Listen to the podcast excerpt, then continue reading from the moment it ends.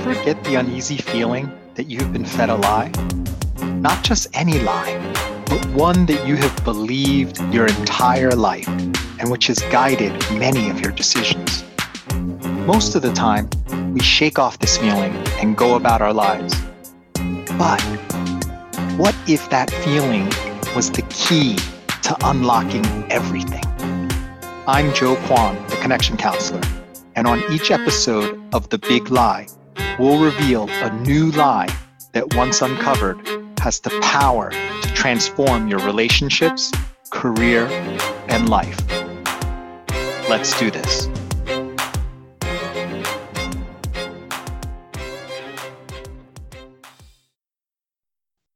Do you enjoy having great ideas, but not being heard?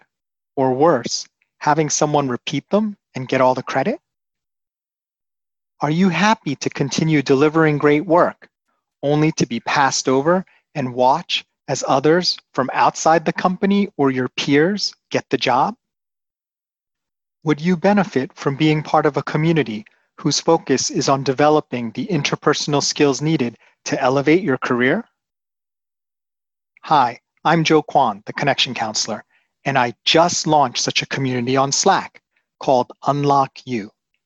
If you believe unlocking interpersonal skills is a crucial part of elevating your career, I would love for you to join us. Enrollment is currently open and free. You can go to www.connectioncounselor.com and click on the link to join us. See you soon. Hello, welcome everyone to another episode of The Big Lie. Today, I'm really excited to share with you our guest, Rand Spero, who's president of Street Smart Financial, a fee only financial planning and investment management firm located in Lexington, Massachusetts. Rand has a background in strategic planning, business, and psychology, which provides a multidisciplinary approach to financial matters. He successfully completed the financial planning program from Boston University and is a board designated certified financial planner. He is frequently quoted in major publications such as the New York Times, Wall Street Journal, Forbes, Barron's, and Consumer Reports Money Advisor. I came across Rand through a mutual friend of ours, Sarah Elkins, and she, for some reason, thought that we should connect. And as usual, she was right because we connected and we hit it off. And here we are today. How are you, Rand? I'm doing great, Joe. Thank you very much. So, how did you end up um, coming across Sarah, by the way? Just curious.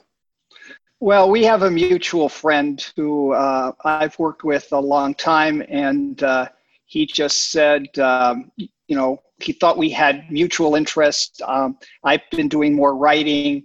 Uh, I've been in a couple podcasts, and he said he thought she was terrific and that we would connect. Awesome, awesome. Well, great. She's definitely a, a connector, so I appreciate her connecting both of us. So let's get to know you a little bit better. Uh, what would you say is your superpower?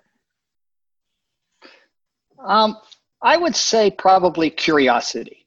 Uh, I I just generally am curious about people and am oftentimes amused by them.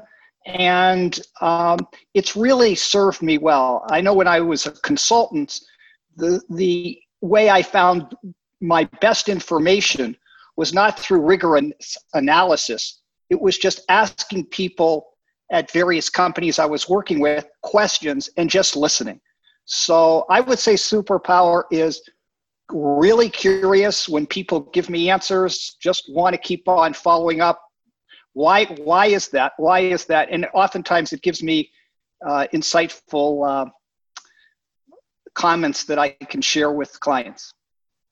Yeah, I mean, I would say that I agree that curiosity is definitely a superpower. Um, it seems to me that a lot of adults start to um, lose some of their curiosity over the years. And just curious if you have any thoughts on on why some people you know as adults are more curious than others.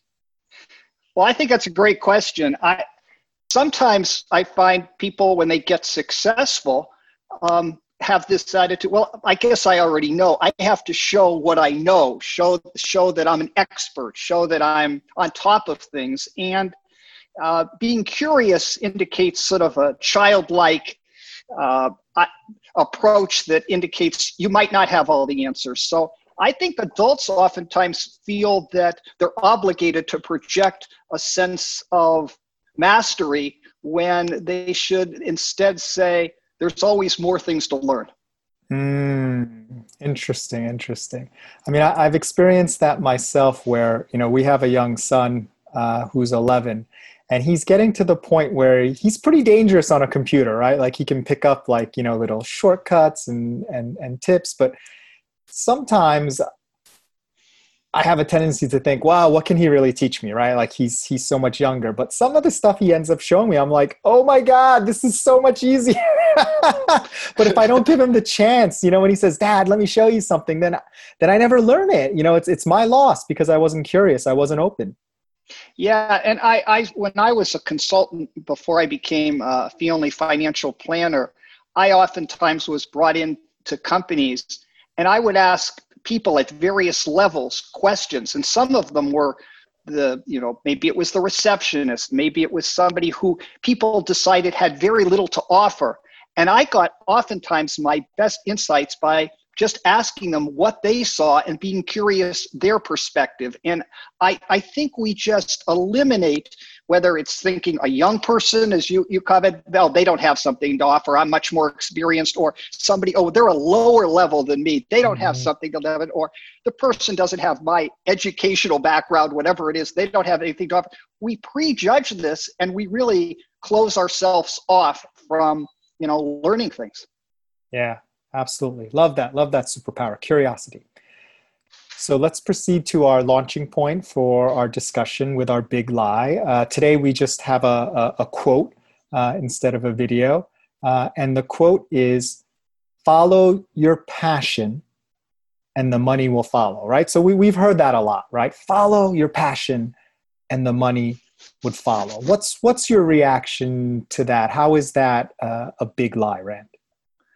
Well, I, I, I talk to a lot of you know maybe older people in particular as oh you know if i'd only followed my passion things would have worked out for me. And it's it is important to, to know what you like and to be able to accentuate your particular skills. I think that is important.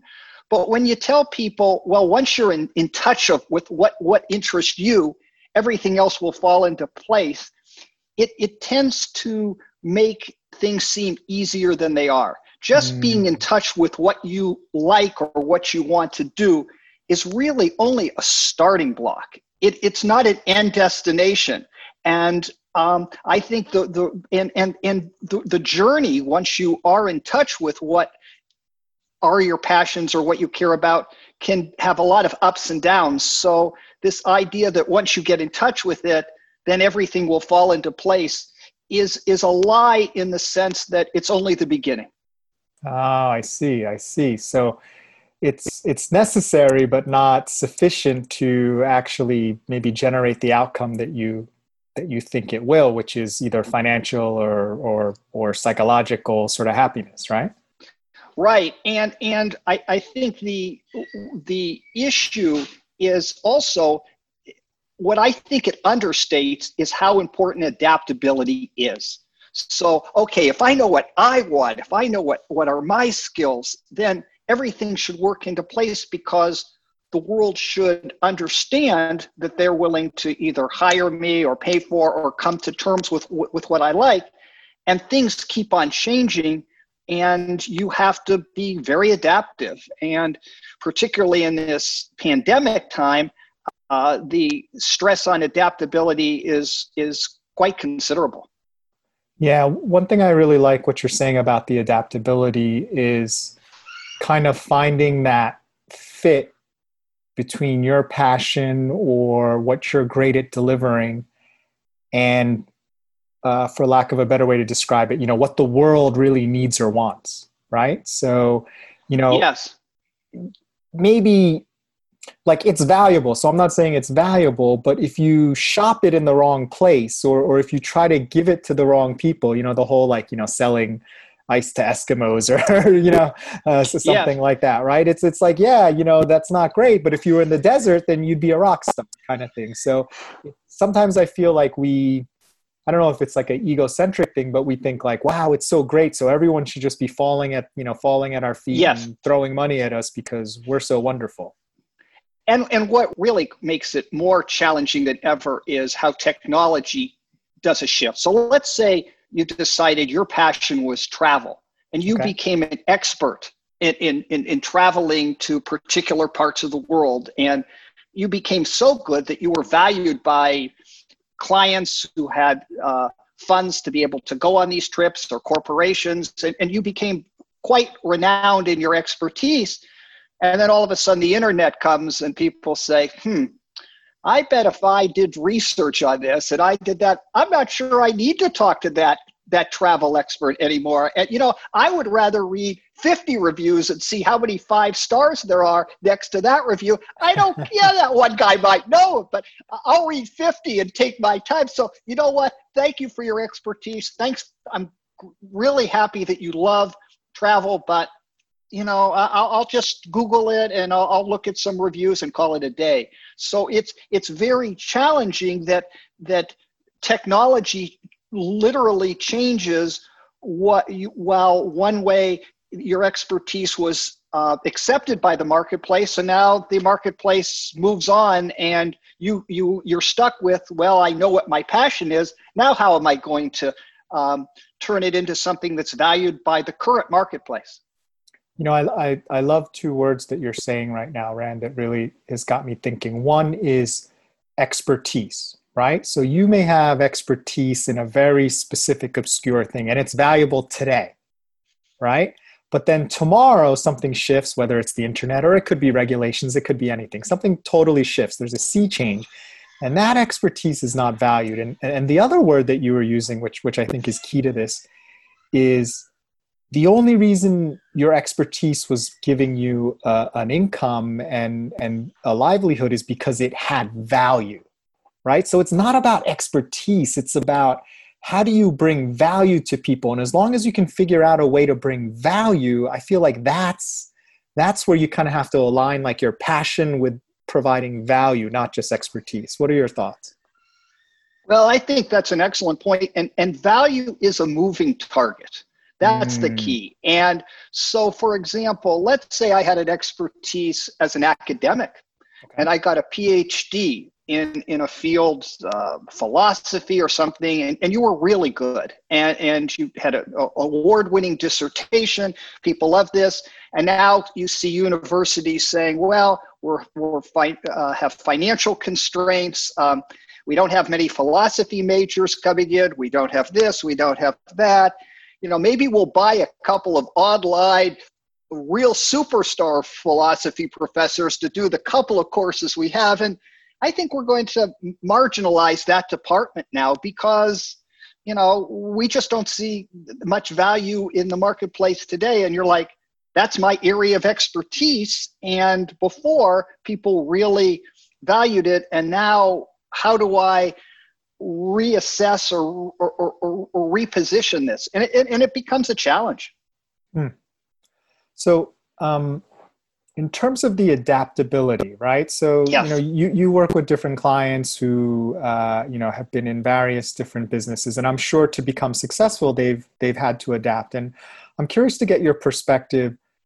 What are some of the challenges? Like why are some people just like how some people are more curious you know why are some people more able to adapt let's say because of this pandemic or a, yeah. a, shift in industry like what have you seen from your clients from your experience working with people uh, that helps people adapt or, or hurts people you know in terms of their adaptability well i think you see some people saying we have to keep moving forward. Um, there's a very successful restaurant in, in, in the Boston area where, where I live and one of the most successful. And obviously during the pandemic the restaurants were closed.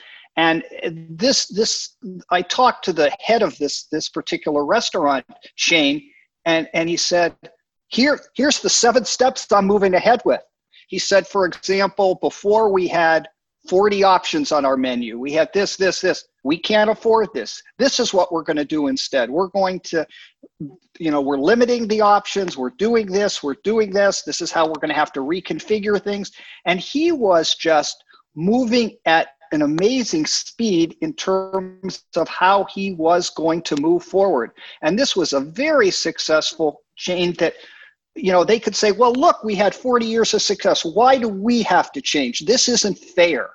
This is, you know, we've done things right. We, we, we're already considered a winner. Why should we have to change? And he didn't feel he could waste his time doing that. He was moving forward. Where are things going? Where, where's the opportunity? Where can I cut costs? Where can I add value? What are people going to want in this new situation? And I was incredibly impressed with the fact he kept on looking forward and we spent almost no time talking about his success in the past or why this was a bum rap for him or you know why they're going to do things the way they did before because that worked for them and that's the way he liked doing it. He was like we're, we're moving.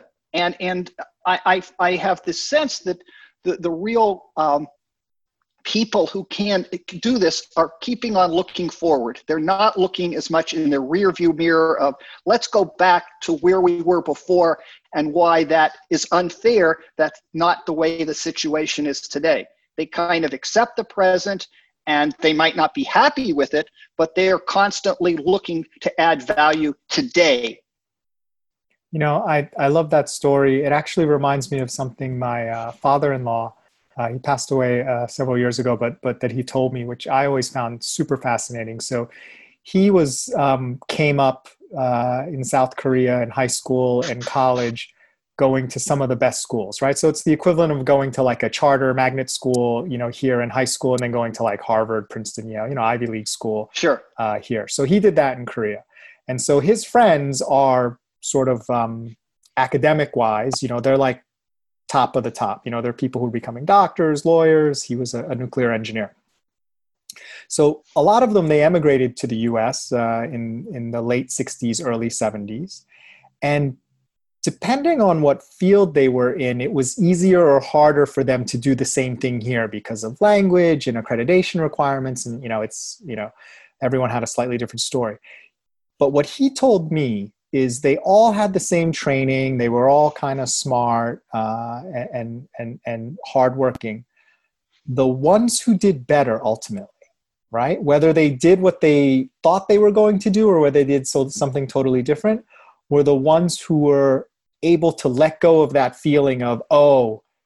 I'm so well educated and I, and I did all this stuff. I should have here in America what I would have had in Korea, right? Those people got stuck you know, they spent a lot of time spinning their wheels versus someone else who maybe for whatever reason they can't be a doctor here, but they open up a restaurant or, or a dry cleaner and they're wildly successful, right? It wasn't what they were meant to do, like, you know, when they were, you know, coming up, but they ended up just being so successful because to your example, they didn't spend a lot of time saying, oh, wow, wasn't it great when I got into that school and I got these great grades and, you know, I was going to do all this. No, they don't have time for that. They were too busy getting stuff done Yes, no, that's a great story. And a lot of successful immigrants, I have to say, tying back to what you said about my, you know, what I thought a, a superpower is, mm-hmm. I love interviewing immigrants, especially successful ones, because most of them had to take their success that they had in the past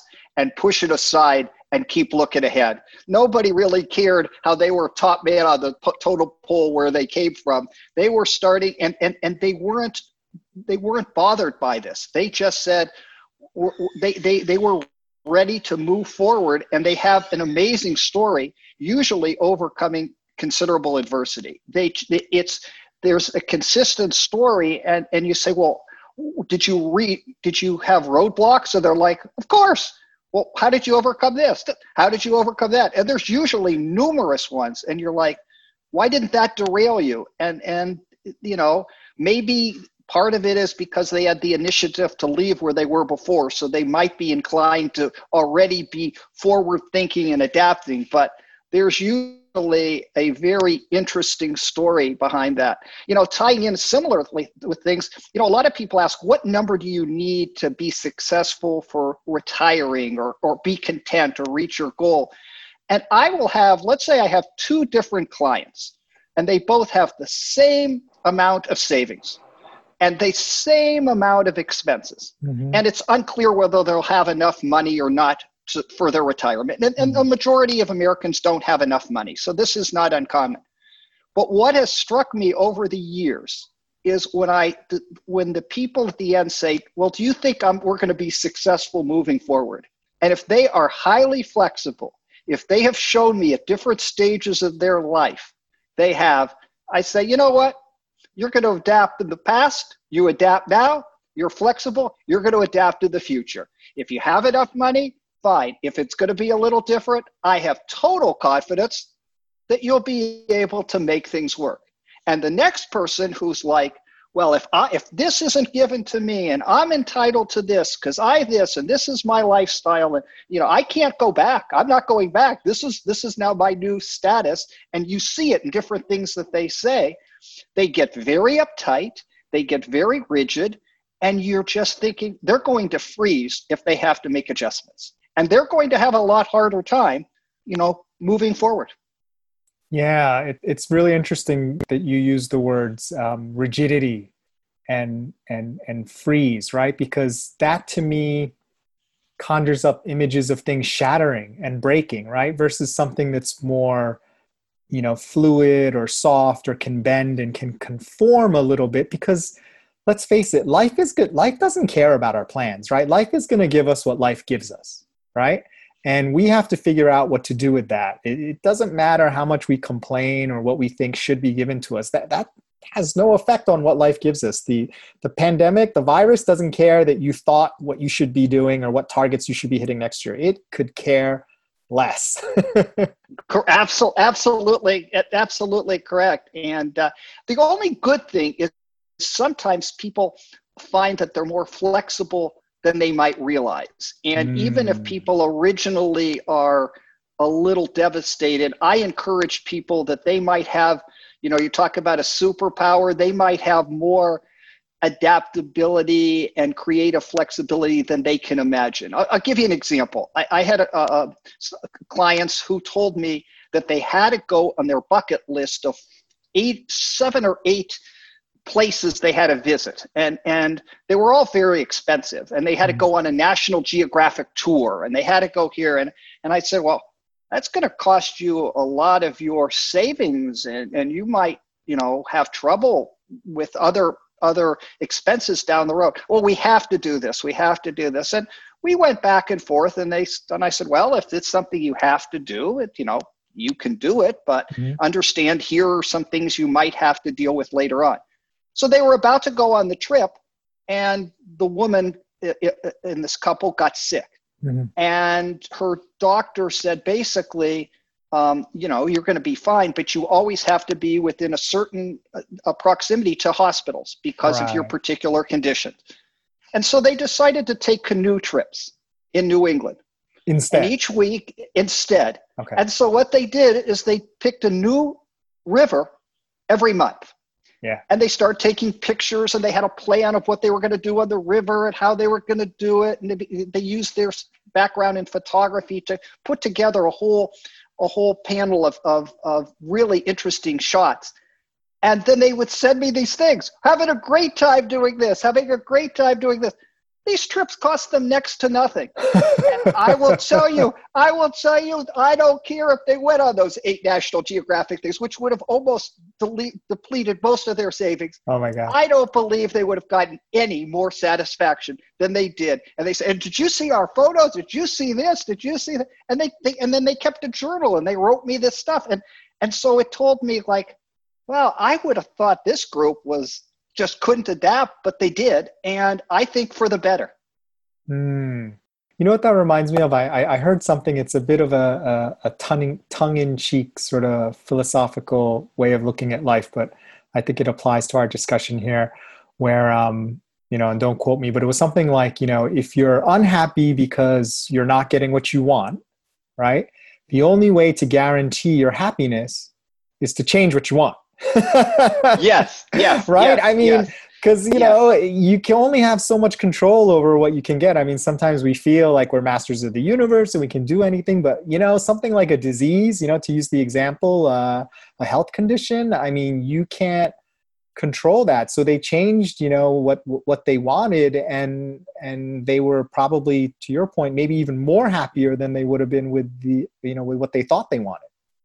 Yes, and I think during this pandemic, um, it's interesting. And, and again, you don't know how this will change for some people and others it won't. But I have talked to people and clients who have their what they decided as have to as far as expenses has changed. oh yeah Now I don't. I, I, and you know, it's like, well, if we don't go out to this type of restaurant, or we just uh, didn't have a good weekend. Well, you haven't done it for three months. Now that you could do it, do you? What do you feel? Well, I don't know. We've come up with some new things that seem to work. Maybe not as well, but we're we're, we're pretty satisfied. And no, we don't think we're going to go back and do the same things we did before. So I am seeing people already envisioning changing some of their priorities. Yeah, what's interesting to me is um, sometimes we can't imagine Yes. something different until we're kind of forced to imagine it, you know. And then once we Very well start to imagine it, we're just like, "Oh yeah, that I, that would totally work." But until we were forced to, we were never going to get there. Yes, yes. I think we we limit ourselves in terms of of our ability to be flexible and adapt, and and we don't always know. Um, uh, Dan Gilbert, a professor at philo- uh, of psychology at Harvard, wrote a book, "Stumbling on Happiness," and he does all these experiments, and he keeps on showing that what people thought would make them happy, they were wrong. And then they do this, uh, they're wrong, wrong, wrong. And, and, and by the time you're two thirds the, the done with the book, you say, okay, you've convinced me. Why should I even bother to guess what it would be? I guess I'll just experience and see. I won't, I don't have a clue. So he, he really, it's just, it, it, it's, we, we, we really uh, trick ourselves to think we know when we don't. And, um, and, and, and so the, the, the, and, and in a certain way, this gives us a power to be able to say, well, since we don't know anyway, and we have to make certain changes, maybe we'll be able to resolve them fine and, and, and, and move forward. Now, getting back to the original um, lie, which was, you know, follow your passion and the money will follow. Just wanted to get your perspective on connecting passion to revenue and creating money, right? Because in my mind, um, it doesn't have to be, right? Like, like you can be quite happy following your passion and working a job which supports or sits alongside that passion. Then to me, that passion is like a hobby right? Yeah. So I'm curious to get your perspective. What is the difference between keeping that passion as a hobby, which many people do, and I think that's great, and there's nothing wrong with that, versus turning your passion into um, more of a vehicle for uh, you know s- sustaining your, your your income and your and, and your life? Well, you know, it's a very good question. And in fact, there's an assumption that the best career Mhm. would be one that ties into your passion. And I Mm. remember, and I remember talking to um, a relative of mine who's a very accomplished artist, and she said, "If I became a professional artist, it would take away my passion." I like the I like the idea of being able to do what I want and not have to worry about the marketplace. And if I'm drawing for somebody else, you have now taken away something that's very there. So you know it's very interesting that people are talking like if you if you do what you're passionate and tied to the marketplace that's the highest level you could be at. Uh-huh. and to have a passionate hobby that you didn't turn into money is a well i guess that's the best you could do i would argue that there are some things that are so sacred to yourself in terms of maybe you just love composing a guitar song that you don't really care if anybody but you likes. That's it.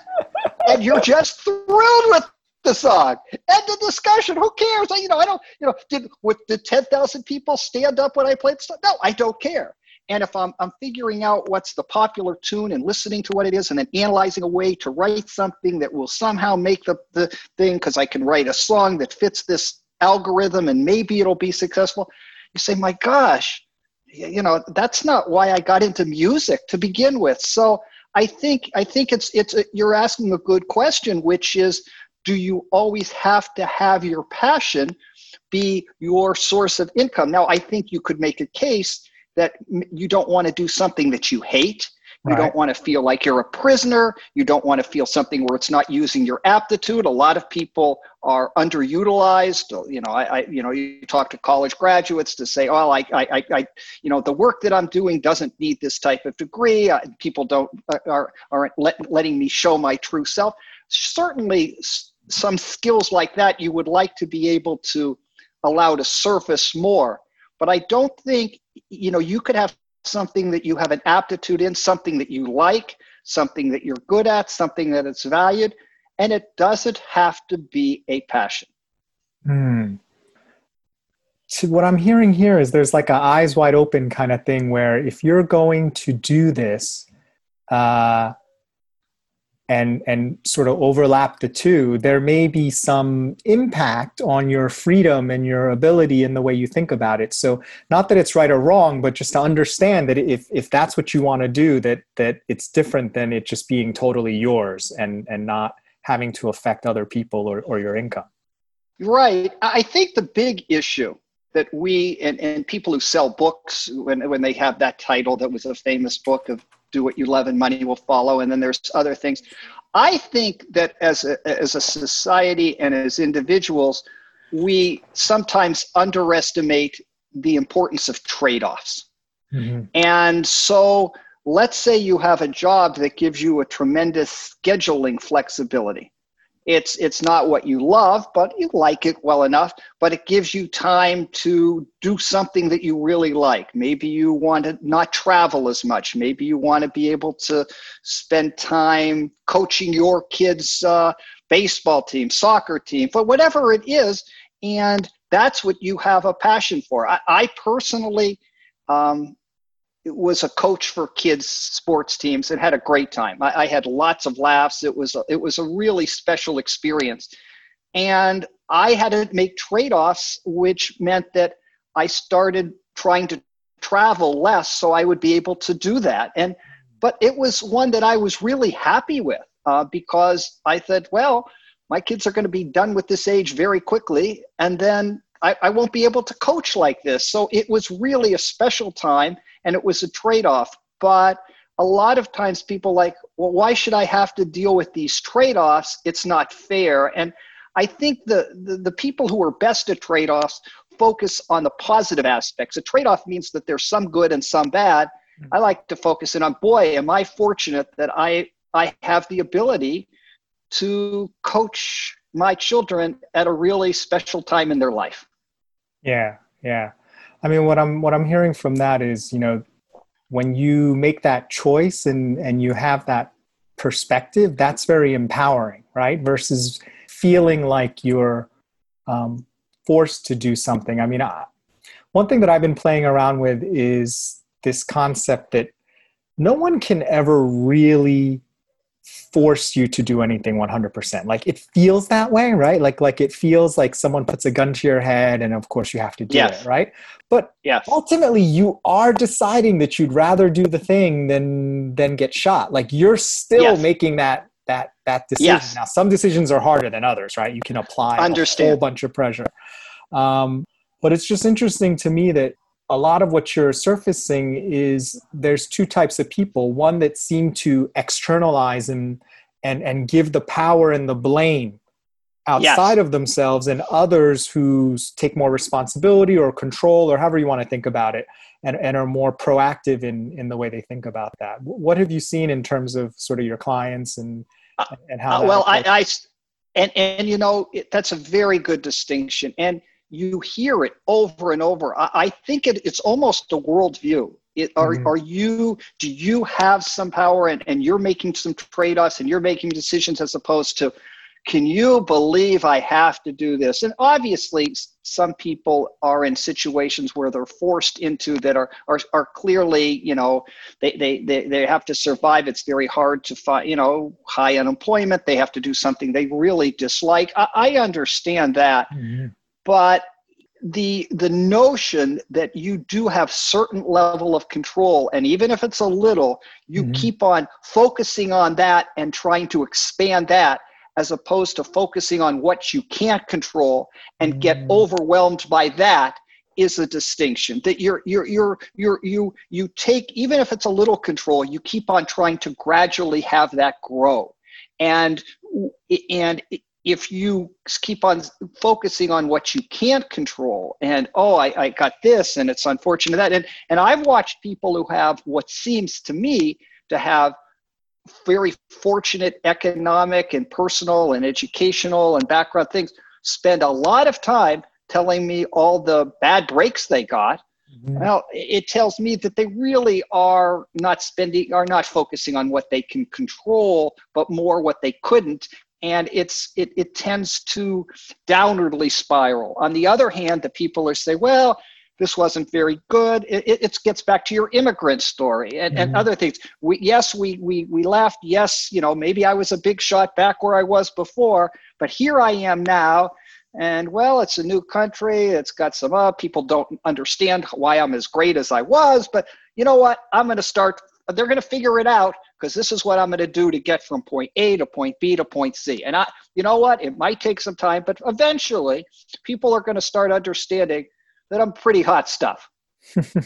well, you know what I love about what you just said. What really resonates with me is this this universal concept, and I think it applies to, um, you know, your philosophy on life. It applies to finance. It applies to everything. That that sense of you just need a little bit, right? Like like yes. if you take a little bit of control or you save a little bit of money, right? Like you know, not everyone can put in like you know thousands of dollars into their you know bank account savings, but how many people can say they couldn't put in like a dollar or or ten dollars just to get started once in a while? But it's it's like that.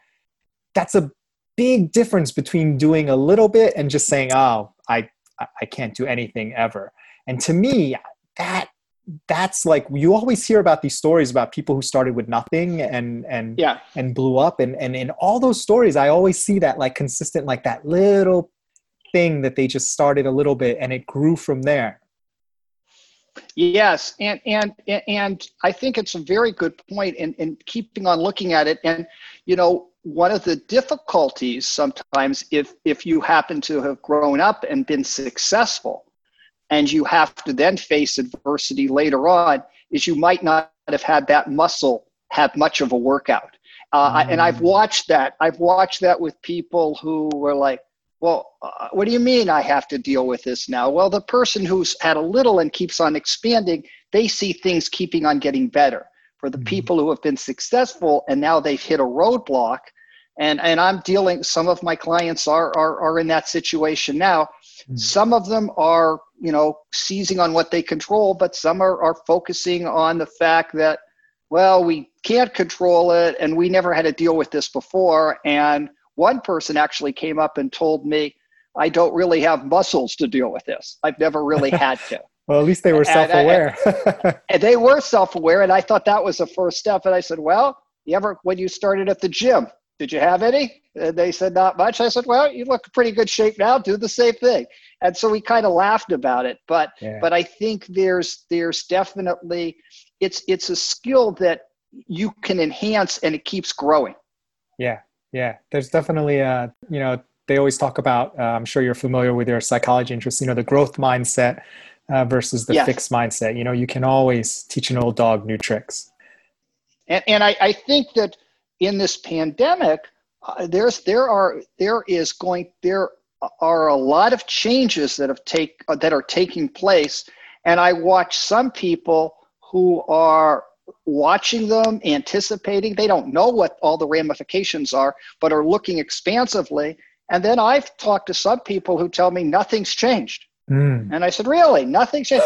and you, you really, and, and, and, and, and some of these people are pretty, pretty on, at least on paper, pretty darn smart. Yeah. And yet they are in total denial that things will will change. You know, eh, well, th- this is good, and and so I think the ability to to you know take in new information and uh, you know move forward is a big thing and and uh, so I, I the you know the whole issue of artificial intelligence and and how that's just changing all sorts of ways that both to our benefit and also to potentially change jobs to, to make them obsolete is is also still you know on, on the horizon and continuing. So i think that just again a sense that things are changing whether you like it or not and just be aware and and and you can adapt. Yeah absolutely. I love that. So rand let's um, move on to the next step right? So what is a specific concrete step that someone in the audience can take um, now that they can take advantage of this new knowledge that you know just following your passion and, and, and the money will follow is, is, is not entirely accurate. What's one single or a few concrete steps that people can do? Well, I, I think, I, I guess the, the, the takeaway is don't be discouraged. Mm-hmm. You can cultivate your passion and curiosity, but adapt as needed. So, mm. you know, so it, on one hand, be kind to yourself, cultivate the internal um, uh, strengths that you have be you know kind to yourself and say you know here's what what i like. I i don't want to discard that. This is this is some of the things that have made me uh, who i am. But while you're understanding and cultivating the internal keep your eyes open to the external and adapt to where we're at so it's it's sort of a simultaneous internal development and external awareness. I love that. I love that. The internal, a little little yin yang with the internal and the external. I love that. Yes, yes, and and and the balancing and going back between the two. Awesome, awesome. So, um, how can our guests find out more about you if they want to get in touch with you, just to chat, or uh, if they're curious about your services? What's the best way for folks to learn more about you, get in touch with you? Um, well, uh, uh, we're a website. Uh, my company is streetsmartfinancial.com. And that's probably the easiest way to, to get in touch with this. Um, you know, we have our contact phone number and address and everything there. So it's just one word, streetsmartfinancial.com. Thanks so much, Rand. Thank you for sharing your big lie with us. Thank you very much. Hi, this is Joe Kwon, the Connection Counselor. Do you like feeling stuck in your professional career or relationships? Do you like wasting time on top five lists or superficial advice? There was a way to change your life without having to get anyone else's permission, would you take it? I'm happy to announce the launch of Unlock University or Unlock U. Join us as we unlock the 12 super personal skills that will immediately transform the way people respond to you. To learn more, go to www.connectioncounselor.com. See you in class.